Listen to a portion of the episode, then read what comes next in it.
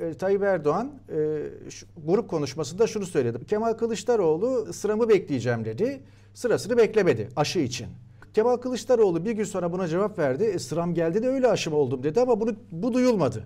Tek kanaldan e, bir dezenformasyon. Bir de çok tuhaf ve gerçekten asıl burada e, ele almamız gereken konu çarpıtma artı e, bir fikri sabit yok. Eskiden e, İlhan Selçuk öyle dermiş. Fikri müstakim dermiş. Geçtiğimiz hafta Erdoğan Merkez Bankası rezervlerinden bahsederken salgını harcadık demişti. Şimdi o para yerinde duruyor dedi. Bu ikisini de veriyor medya fakat Merkez Bankası rezervlerinin ne geçtiğimiz hafta ne de bu hafta sağlıklı bir tahlili, analizi gerçekten nerede bu yok. Çünkü bakıldığında görülebilecek şeyler bunlar. TÜİK'te bir e, kurul oluşturulmuş bağımsız akademisyenlerden. Ne için oluşturulmuş bu? İşsizlik ve enflasyon istatistikleri, ölçüm yöntemleri yenilenirken ve kurumun itibarının korunması amacıyla falan. Şimdi bakıyoruz e, TÜİK'in başkanı e, sürekli değiştirildiği gibi, istatistikleri de beğenilmediği gibi bu bağımsız kurul da lağvedilmiş. Ben o haberi gördüğüm zaman şeyde e, basında yani on, oradaki insanların Seyfettin Gürsel var. Yani en azından Seyfettin'i söyleyeyim. Seyfettin en azından emek piyasalarını çok iyi bilen birisidir. İyi iktisatçıdır. Tecrübeli bir iktisatçıdır. Çok şaşırdım. Ve dedim ki yani kendime de söyledim. Hatta bir iki arkadaşa da bunu açtım. Belki İbrahim'le dahi konuşmuş olabilirim yani. Ben uzun zamandır kamu yönetiminde dedim. E, ilk defa olumlu bir şey görüyorum. Hocam siz bana o listeyi e, gönderdiniz evet, evet. ve şunu söylediniz. Dediniz ki yani TÜİ'nin içinden bir yeni başkan atandı. E, orada başlamış, orada devam etmiş. Bak duydum ki dediniz e, bu e, çok güçlü, çok saygıdeğer bir danışmanlar kurulu oluşturmuş.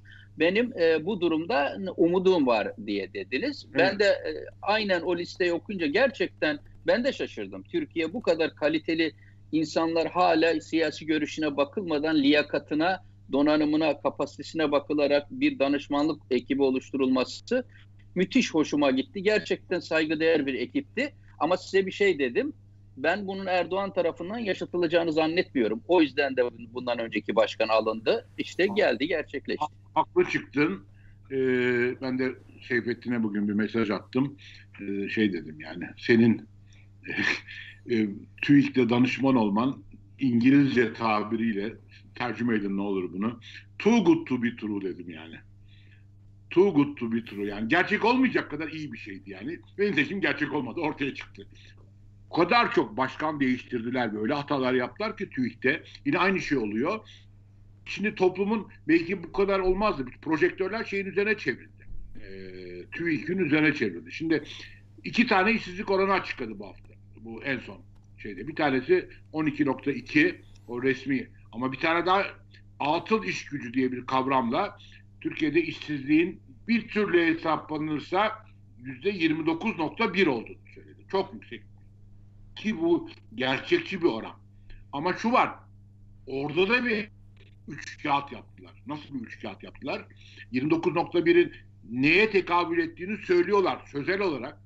Ama ben oturup onu hesaplamaya kalktığım zaman o özellikle işte artık iş bulmadan ümidini kestiği için e, ben çalışmak istiyorum, iş arıyorum demeyen insanların bir dağılımı vardı.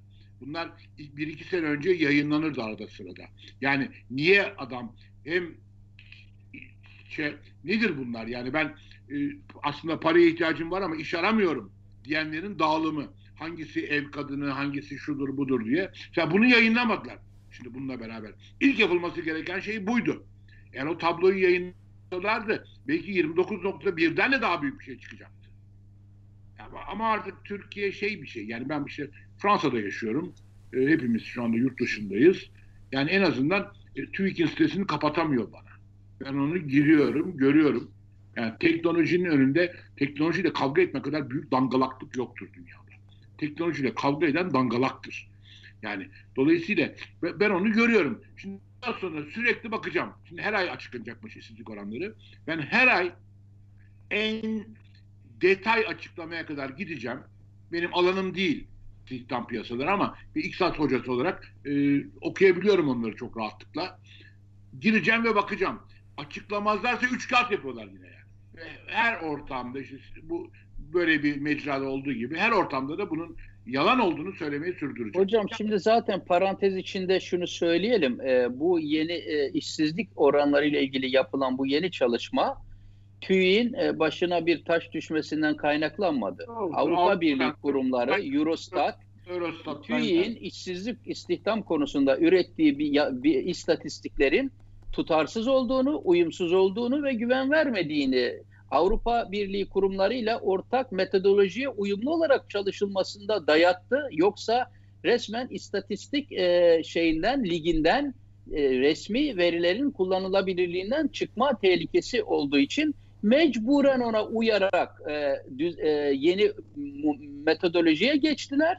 Ama onu yaparken de Türk halkını çakmasın diye davayı yüzde otuzu bulmuş olan işsizliğe ad, bir takım adlar uydurmak suretiyle dikkatlerden kaçırmaya çalışıyorlar. TÜİ'ye yeni bir başkan atandı Marmara Üniversitesi'nden. Hocam şöyle düşünün. Koskocaman TÜİK. Kurumu bilmezsiniz, kültürünü bilmezsiniz, işleyişini bilmezsiniz, mekanizmasını bilmezsiniz. Sizden önce insanlar bir takım hamleler yapmışlar, bir takım oluşumlar yapmış. Ya gelirsiniz hiç olmazsın birkaç ay bunu izlersiniz, incelersiniz değil mi? Yani benden önce ne oldu, ne yapıldı, ne edildi, konu ne, mevzu ne, artılar ne, eksiler ne diye bakarsınız. Arkadaş gelmeden, bismillah demeden ilk icraatı bu nitelikli danışmanlar heyetini oradan uzaklaştırmak oldu. Şimdi buna biz nasıl iyimser yorum yapacağız? Getirdiler, ilk aldığı talimat bu ekibi dağıtacaksın oldu. Demek ki bundan sonra o zaman biz enflasyon verilerine, işsizlik verilerinin ta kaynağındaki bilginin, verinin toplanması, girilmesi ve proses edilmesi aşamasında müdahale edilebileceğini ve yine e, karanlık noktaların, şeffaf olmayan noktaların oluşacağını otomatikman buradan anlayabiliyorsun yani. Max Weber'i okuduğumuz zaman e, Batı kapitalizminin kalkınmasının nasıl başarılı olduğunu e, anlattığı yerlerde benim aklımda kalan, e, her zaman oturup onları okumuyorum ama iki tane anahtar kavram çok önemli. Birisi girişimciliğin gelişmesi ve şekillenmesi, zihniyeti, girişimcilik, iş adamlığı, risk alma kültürü. Bir başkası da devlet yönetiminde profesyonel bürokrasinin teşkil etmesi.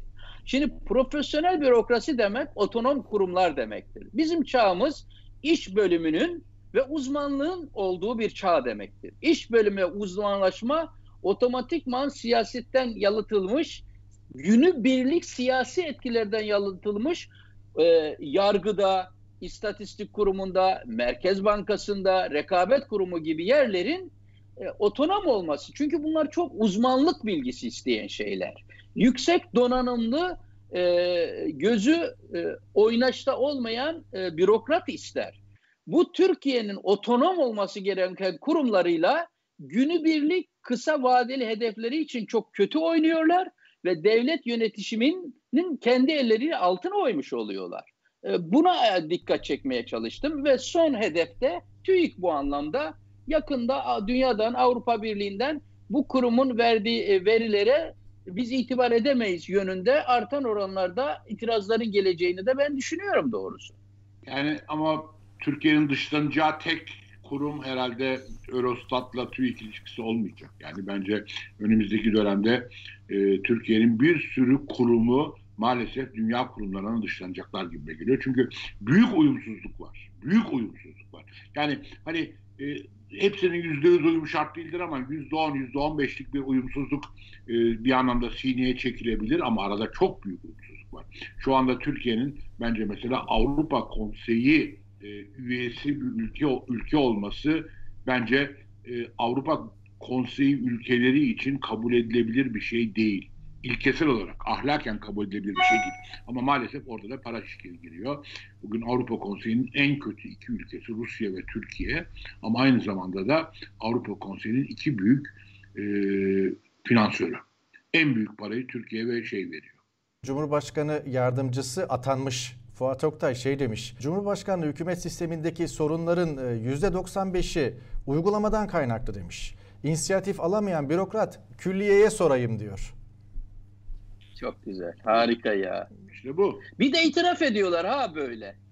Yani, Yani e, Bakan Pakdemirli de demiş ki Erdoğan e, 100 yılın lideri ama içeride muhalefet olduğu için bu görünmüyor. Süper.